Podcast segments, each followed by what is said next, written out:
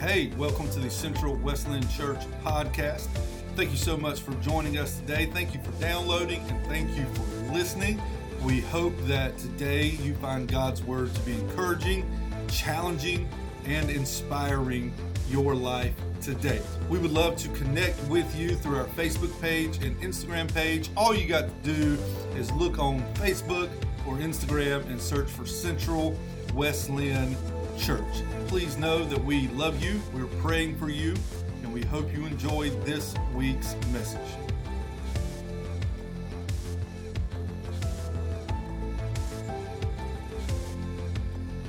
Um, our dear friend Chelsea, uh, Chelsea Haynes had her baby last Tuesday, Tuesday morning. Um, Avery was seven pounds, 14 ounces, or I should say Avery is seven.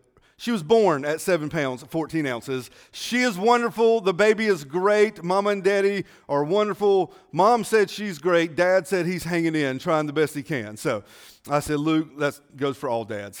That's all of us the same. Uh, so they are at home, resting, doing well, or getting as much rest as you can get with a uh, six day, six week, or six day old baby. So, um, what we have done to be a blessing for them and to help them out, we have set up a meal train to deliver or to get them some food in the evening times for dinner. A couple of you guys have already done that.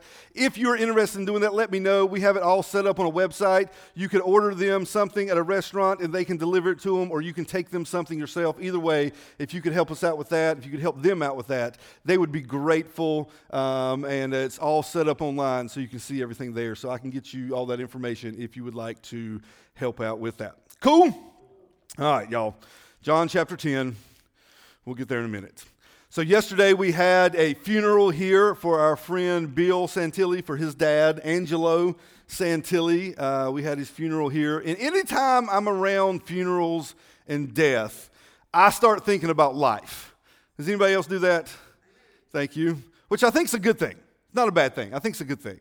But I start thinking about like my life and what if my life was to end sometime soon and what have I done over the past 41 years, the people I've met. Um, would I be satisfied with my life if it ended today? Um, do I have other things that I want to do, some priorities that I want to want to make sure I get done before the end? Because here's the deal: we all have an expiration date. Amen. We all have a time where our life is, comes to an end, our earthly life comes to an end. Charles used to say, he it was so dumb. He would say the same thing every time. He would say, There's a new stat out. He would say, Have y'all seen the new stat? And of course, everybody would say no. But the stat is the same stat that he told the last time he told the story. But he would say, There's a new stat out. The newest stats say that one out of every one person will die.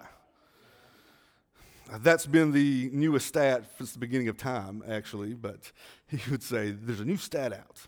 One out of every one person will die. All of us have a time where God has placed for our earthly life to end. Uh, we have a, uh, we read in, in Ecclesiastes. There's a time, there's a season for everything. There's a time to be born, and there's also a time for to die. And um, so when we start thinking about funerals and death, I always start thinking about life and I think about what I've done with my life, and I think about what I want to do with my life, and I think about where I'm at now, where I want to go, how to get there, and I just start contemplating life. And I was proposed this question this week, and the question is life is blank. Life is blank. If you had to fill in that blank, what would you say? Life is what? Somebody talk to me. What? Death. Life is death, okay? Good. Short Glorious. One more. Somebody give me one more. Wonderful. Righteousness. Nobody said a box of chocolates. I'm so disappointed. Of course, Forrest Gump said, life is, Forrest Gump's mama said, life is like a box of chocolates because you never know what you're going to get. Speaking of box of chocolates, Valentine's are coming up. Some of you ladies and fellows are going to get a box of chocolates. You're going to take a bite of one, expecting it to have cream in the middle, but it's going to have something else in the middle, and it's not going to be what you thought it was going to be. Such is life. Amen. Things come up that don't work out the exact way you have planned. You have ideas, you have hopes and dreams of the way things will go, and then whatever it is happens, and it's nowhere near. I think of marriage when I think of this. No, I'm joking. I kid. I kid. I love you. I love you a lot. You're the best. You're the best thing that's ever happened to me by far. I love you. Don't leave me. So anytime I think of life, I like to I like to to to think about it in terms of what the scripture says about it, right? If we really believe that God himself is the author of life, if we really believe that he's the creator of all life, then it's important for us to know what he says about life. And it's important for us to know what he says life is and where life comes from and how life goes and how life ends. So that's what we're going to do this morning is we're going to look at what Jesus Christ himself had to say about life. For that to happen, we're going to look at John chapter 10, starting in verse 7, says this Therefore, stop. Those of you that have been around for a couple of years, you know exactly what I'm getting ready to say. Anytime you read therefore in Scripture, what do you have to do? You got to find out why therefore is therefore. Because therefore is a connection word. So Jesus is connecting something that he wrote before or something that he said before with something he's getting ready to say. So what did he say in John chapter 10, verses 1 through 6? We're not going to read it. I'm going to give you a quick summary. What we find out in John chapter 10, verses 1 through 6, Jesus was talking to the Pharisees. You know, the Pharisees, the religious leader, the self righteous people, tried to earn heaven by the way they live instead of accepting the gift of God uh, through Jesus. He was talking to the Pharisees. And what he did is he told, was telling the Pharisees basically, he said, Listen, here's what life is life is found in me he actually compares life to a good shepherd, to a shepherd that shepherds sheep. And he says that I am the gate, I am the doorway, I am the way to life. When you want to talk about life, you're talking about me. Jesus says in verses 1 through 6, I am the gate to get to life. I am the way to get to life. And we're going to look at that just a little bit. But then we get to verses 7 through 10, and he says this. Apparently, the Pharisee did not understand what he was trying to say. They didn't understand the gate, they didn't understand the shepherd and the sheep, and him being the doorway to life. Because Jesus went on to say, Therefore, very truly I tell you, I am the gate for the sheep. All who have come before me are thieves and robbers, but the sheep have not listened to them. I am the gate, Jesus says once again. That's the third time in about three verses that he says this. I am the gate. Whoever enters through me will be saved. They will come in and go out and find pasture. Then you get to the famous verse in this section, uh, verse 10. Jesus says, They will come in. Uh, no, Jesus says in verse 10, The enemy comes, the thief comes only to steal, kill, and destroy. I have come that they may have life and have it to the full. What in the world is Jesus talking about? What does sheep and gates have to do with life? Here's what sheep and gates have to do with life. There are two types of sheep pens that they had back in this day. One was in the village where the people lived. When the shepherds would lead the sheep home, would lead the sheep to the village or to the town that they lived in, they had stationary pens set up. They had walls built that they would lead the sheep into. That wall had a doorway in it, of course, and the gate would close. There would be a shepherd on guard there 24 hours a day, all day, every day, and he had a key that locked that gate. There was only one key that unlocked the gate, and that was the shepherd had it. Nobody could get in, no sheep could get out, no wolf could get in to take the sheep because the shepherd had the one key to the gate. In verses 1 through 6, what Jesus is telling the Pharisee that I am that shepherd. I have the key. I am the way. I have to unlock the door. I have to do what the Father sent me to do so that you can have life, so that you can get through the door, so that you can come and go as you please. The second type of pen that we see in Scripture and at this time is when the sheep were out on the in the country and on the hillside they had no permanent home. They had no permanent pen. So, what they would do is they would carry these little makeshift pens that they would set up out in the wild, out in the, in the, in the countryside.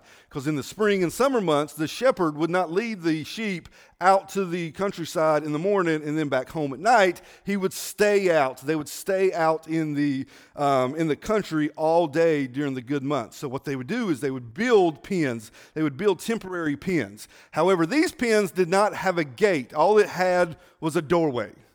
There was nothing blocking the door. The sheep could come and go, wolves could come and go, the thief, the enemy could come and get into the pen anytime. So, what did the shepherd do to stop it? Does anybody know? Slept in the door. At nighttime, the shepherd would lay down in the doorway and he would sleep there. Why would he sleep there? Because if any sheep tried to get out, they had to go over him and it would wake him up. He would go get the sheep back in. If any wolf tried to get into the pen, they would have to go over the shepherd to get into the pen to get the sheep.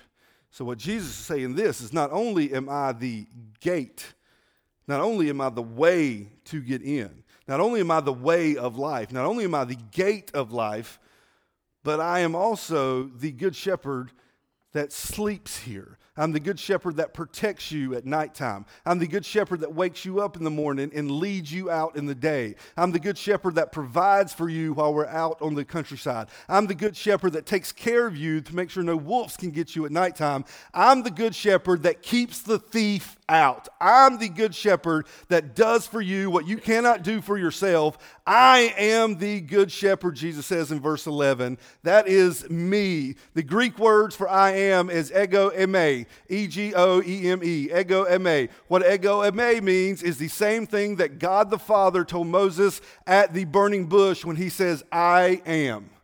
When Moses says, Who are you? He says, I am. Here Jesus says, I am the gatekeeper. I am the gate. I am the good shepherd. If you want to know what life is all about, life comes through me. You get in through me. You come out through me. At nighttime, I'm here asleep watching over you. In the mornings, I wake you up. When you leave the house, I'm with you. When you need direction, I'm there. When you need hope, I'm here. When you need healing, I got it.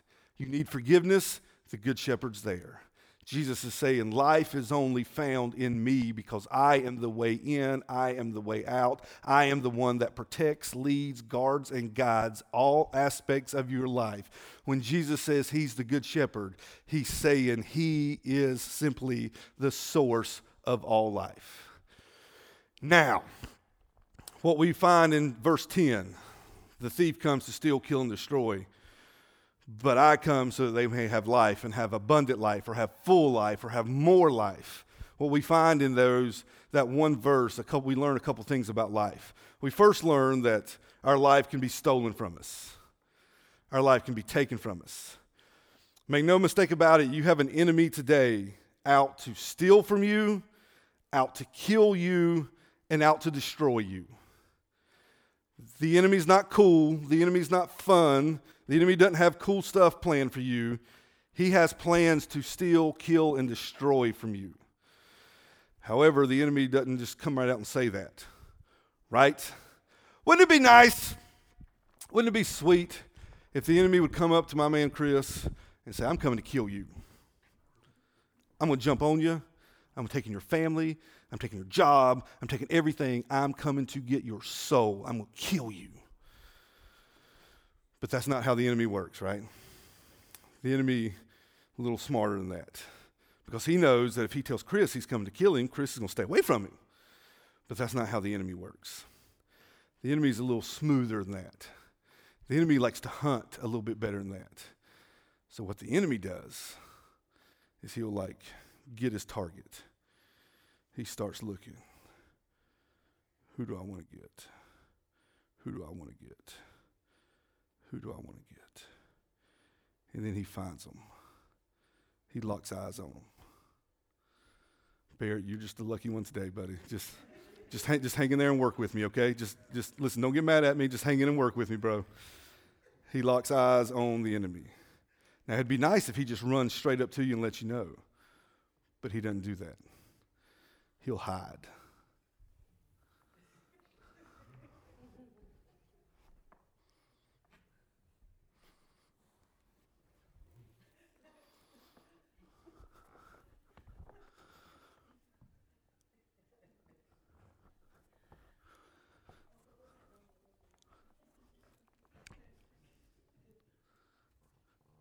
he'll make sure Barrett's not looking. And what happens once the enemy gets to where he's got a good a good path? Good knee work there. Thank you. When Barrett's not looking, when Barrett thinks everything's okay, when Barrett tries to do stuff on his own, when Barrett tries to do stuff in his own power, then the enemy will start to stand up and he will start to get closer. He's getting on his prey. What happens is we think everything's all good. We don't see it coming. And then before we know it, get ready, bro. Just get ready. The enemy is all on you like nobody's business. You didn't realize it at the time, but the enemy was over here looking at you, making his plan. That'd be nice if he just ran up to you and said, I'm going to kill you. That's not what he does. The enemy hunts you down. The enemy gets you when you're not looking. The enemy comes from behind. The enemy tries to get you to believe lies about your life so that you won't trust the Lord with your life, so that you will believe what he says about life, and that you won't look to the good shepherd and the gatekeeper and the gate himself for life. How does the enemy try to steal your life? A couple different ways. Number one, number one, he tries to, be, to make you believe that your life is all about possessions that your life is all about possessions. The world will tell you that life is all about possessions. Like if you have more possessions, your life would be better. That's a stealer of life. That's not true. Can anybody testify that's not true? Here's the deal. Can I tell you the truth about possessions? Possessions have the ability to leave us. Right? Possessions have the ability to walk away. We have the ability to lose them. We have the ability to have them taken away from us. So, what happens if, if we really believe that possessions bring us life, then once those possessions are taken from us, guess what you have lost? Your life. You have no purpose, you have no reason for living. We also believe the lie sometimes from the enemy that pleasure brings life that pleasure, uh, pleasure brings life. You know any people who's, who I just want to be happy people? I just want to be happy. They get mad at you because they're living a destructive lifestyle, but you don't want them to be happy because they just want to be happy. I'm not hurting anybody, is what they say. I just, just want to be happy. I just want to do my own thing. I, it makes me happy. I'm not hurting anybody else. P- pleasure. Here's the deal with putting your life, basing your life on pleasure. Pleasure's only here for a moment, right? Once that pleasure runs out, guess what? You're chasing something else. Once that pleasure runs out, you're chasing something else. Pleasure basing your life on pleasure is an inward focus. Happiness is an inward focus. It looks at selfishness, it looks at greed. What do I want? What's going to make me happy? Where we compare that to joy in the scripture, joy comes from God. Joy is eternal. Joy cannot be taken away. Happiness can be here depending on where I'm at, what I'm going through, and who I'm with. That is pleasure. When we put our life on pleasure and those things are taken away, we have all of a sudden lost our life. The third thing that can steal our life is when the enemy gets you to believe that life is all about performance. Life is all about performance. Here's the deal we want to do good in our everyday life, right? No doubt. At our job, we want to do a good job at our job. No doubt. We want to be a good husband. We want to be a good wife. We want to be good parents. We want to be good friends. And all that stuff is good. And I'm all for, and our relationship with the Lord should lead us to be all those things. However, however, when we start to believe that life is all about how I perform or how I succeed or how successful I am, here's what happens. Here's the danger of that. I may not be able to do what I'm good at today, tomorrow. Age. Age kicks in, right? You see this lots of times with musicians, with athletes, professionals in some, some area of life. They work their whole life to achieve something, to get to a certain mountaintop. Once they get there, one of two things happen. One, they're going to want to do it again, so it consumes their life all over again. Or two, they don't ever get back there again for one reason or another, and that goal, that mountaintop, that dream that they had is taken from them for whatever reason, and then you lose your purpose for life you lose your reason for living when you don't reach the success that you had hoped to reach for. There's nothing wrong with wanting to be good at what you do and be a good person all that stuff. I'm all for, all for, all for. But that's not life. Because if that's our life, once we don't reach that goal for whatever reason, then we have no purpose to live. We have no reason to live. So, what we find here in Scripture, John chapter 10, we see that things can come into our life and steal our life. We see that things can come into our life and kill our life.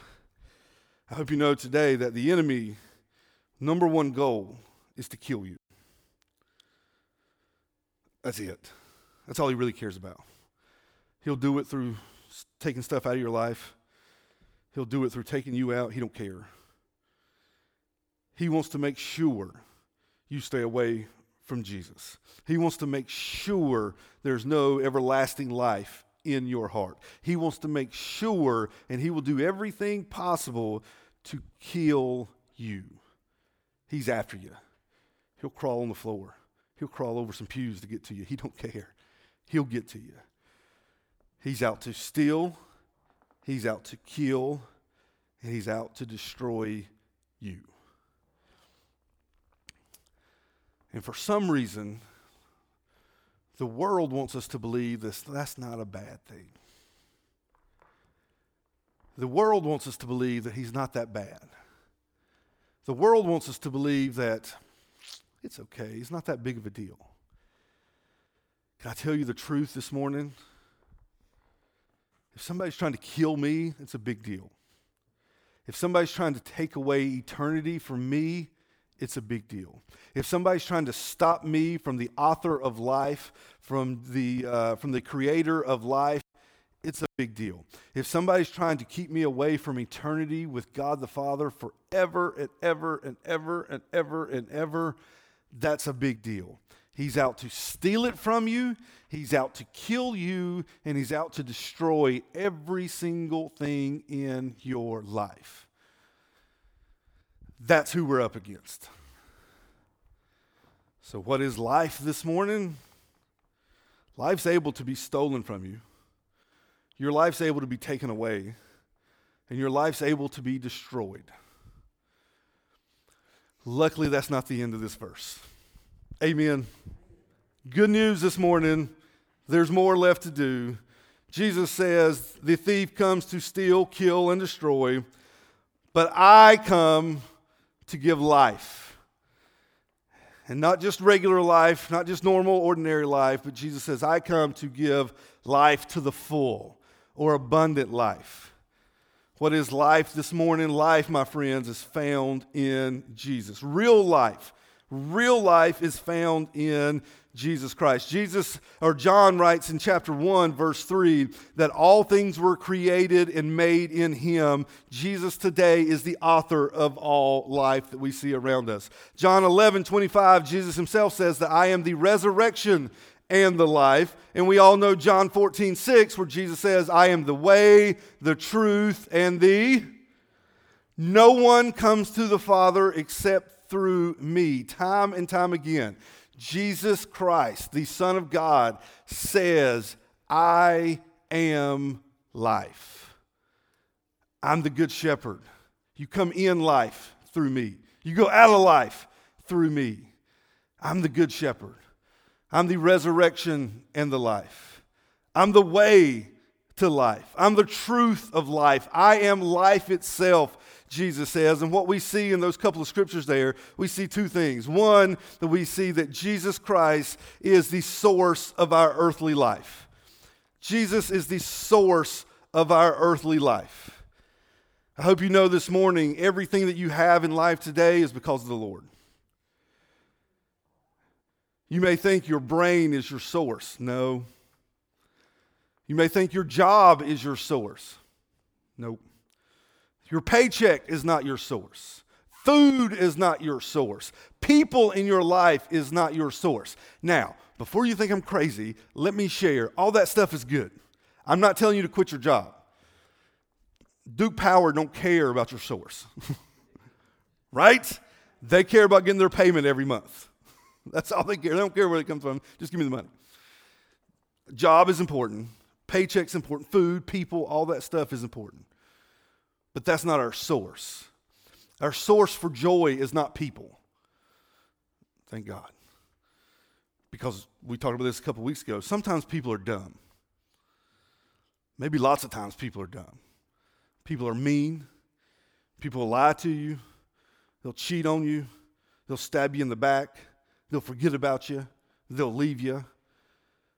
So, if you're looking at another person for a source of joy or a source of direction or a source of hope in life or as a source for eternity, the problem comes in when that person is gone. Same's true with our jobs and our paychecks. We think that's our source to joy. We think that's the source to having our house. We think that's our source to be able to, to have a car and pay our bills. No, no, no, no, no. You have a job today. Where'd you get the ability to do that job?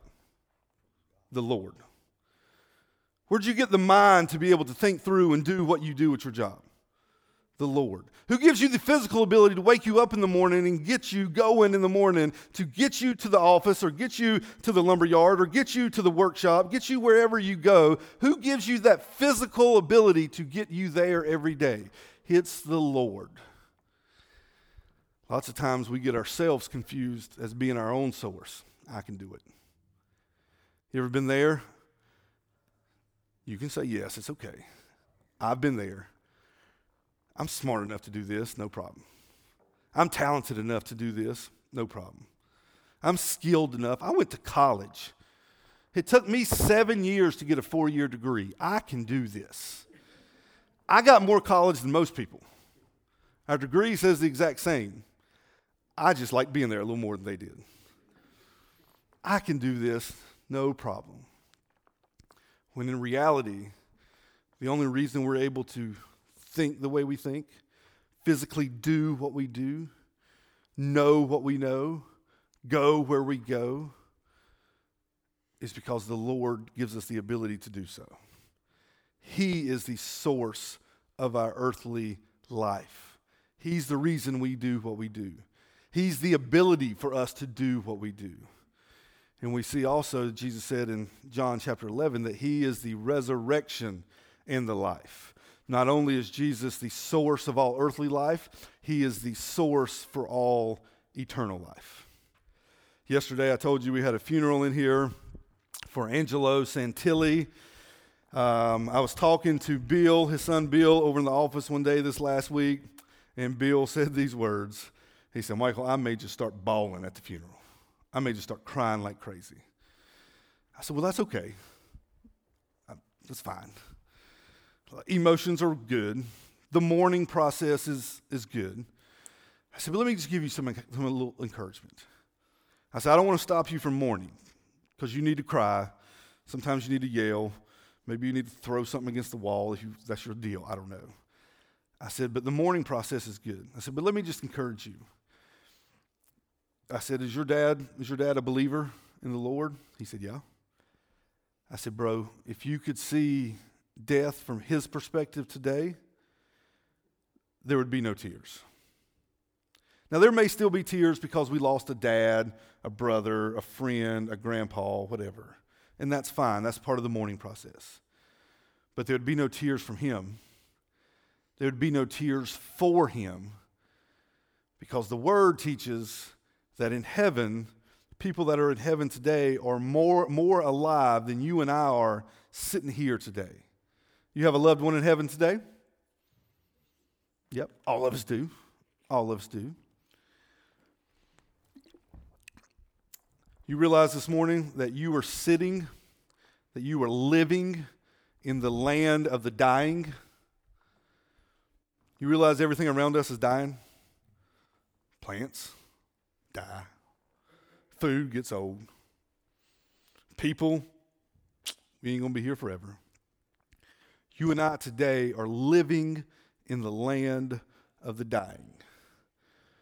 Bill's daddy, your loved one that's in heaven, you know where they're living?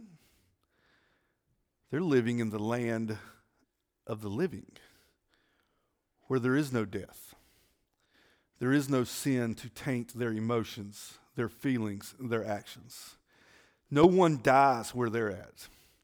No one withers away. No one's forgotten. No one's left behind. There's no heartache. There's no pain. There's no struggle. There's no sin where they're at. They are with the Father. I said, Bill, if we could see death from his perspective right now, yeah, we would still be sad because we lost a dad. But we wouldn't be sad for Angelo Santilli. Because Angelo is more alive now than what you and I are sitting here because we're all dying. He's living.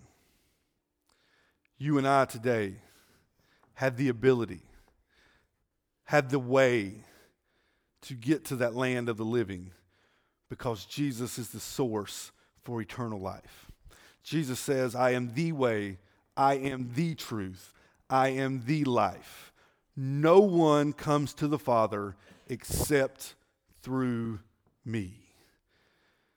Jesus made a way for you to get to eternal life by his life, death, and resurrection. Jesus made a way for you to get to the land of the living. Jesus made a way for you to get to eternity in heaven where there's no sin, where there's no pain, where there's no valleys and no struggle. Jesus made a way through his life, death, and resurrection for you to be in his presence forever and ever and ever. Those streets of gold we read about, Jesus made a way for you to see it. The walls of jasper, Jesus made a way for you to see it. Your loved one that is already there waiting on you, Jesus made a way for you to see them. That's thanks be to Jesus for what he done for you and I today. Make no mistake about it. Life is only found in Jesus earthly life and eternal life. Jesus says in John 10, I'm the gate. You come in through me, you go out through me. He says, I'm the good shepherd that lays down my life, that lays down at the doorway, that protects you at nighttime. I'm the one that gives you life. I'm the one that heals. I'm the one that forgives. I'm the one that leads, guards, and guides. I'm the one that gives you life.